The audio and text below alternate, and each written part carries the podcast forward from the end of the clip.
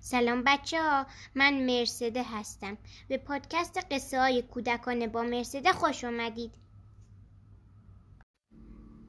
قسمت نهم از فصل دوم. اسم قصه امشب ما هست حسرت های لاک پشت و نویسنده این قصه هم خانم هدیه افشاره. در گوشه ای از پیشزار جانوران زیادی از لانه هایشان بیرون آمده بودند. بزرگ... بزرگترها تند و تند کار می‌کردند و برای بچه هایشان غذا میبردند. بچه ها هم مشغول بازی بودند صدای خنده ایشان بیشه را پر کرده بود. لاکپاشی در آن نزدیکی نشسته بود و به بقیه جانوران نگاه می‌کرد و لبخند می‌زد و گاهی هم با ناراحتی آه می‌کشید و سرش را تکان می‌داد. او به کفش دوزک نگاه می‌کرد. که راحت از این ساقه با آن ساقه میپرید و با شادی پرواز می‌کرد و زیر لب با خودش گفت اش به حالش چه زیبا پرواز می‌کند. اما من چی؟ فقط می‌توانم آرام و آرام راه بروم.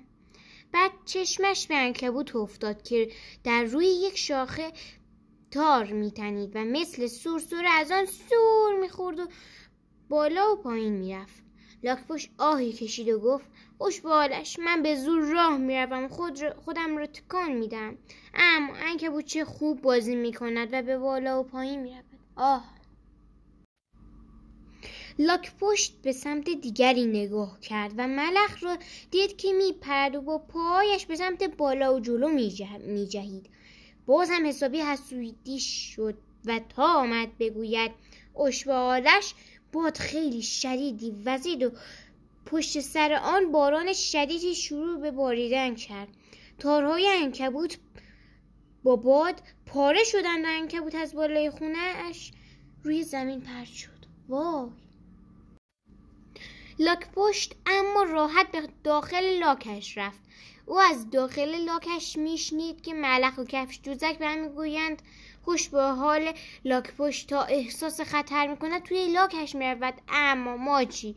این بیرون باید بپریم و بدویم و فرار کنیم. لاک پشت با شنیدن حرفای آنها متوجه شد که هر موجودی ویژگیهای خودش و مخصوص خودش رو داره و نباید بیخودی حسرت چیزهایی که بقیه دارن رو بخوره. پایان.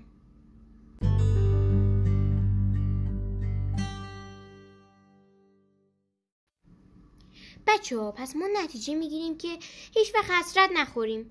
هر کسی توانایی خودش رو داره. هیچ وقت نباید ناراحت باشیم. بچه ها من خیلی دیر پادکست ضبط کردم. الان به خاطر اینکه مامان بزرگم به خاطر کرونا فوت کرد. و همینم منم به شما توصیه می‌کنم که خیلی مراقب خودتون باشین مراقب بزرگترهاتون باشین مادر بزرگ پدر بزرگ حتی مامان باباتون فامیلاتون. پس حتی مراقب خودتونم باشید که این ویروس اذیتتون نکنه شما رو مریض نکنه. شب بخیر.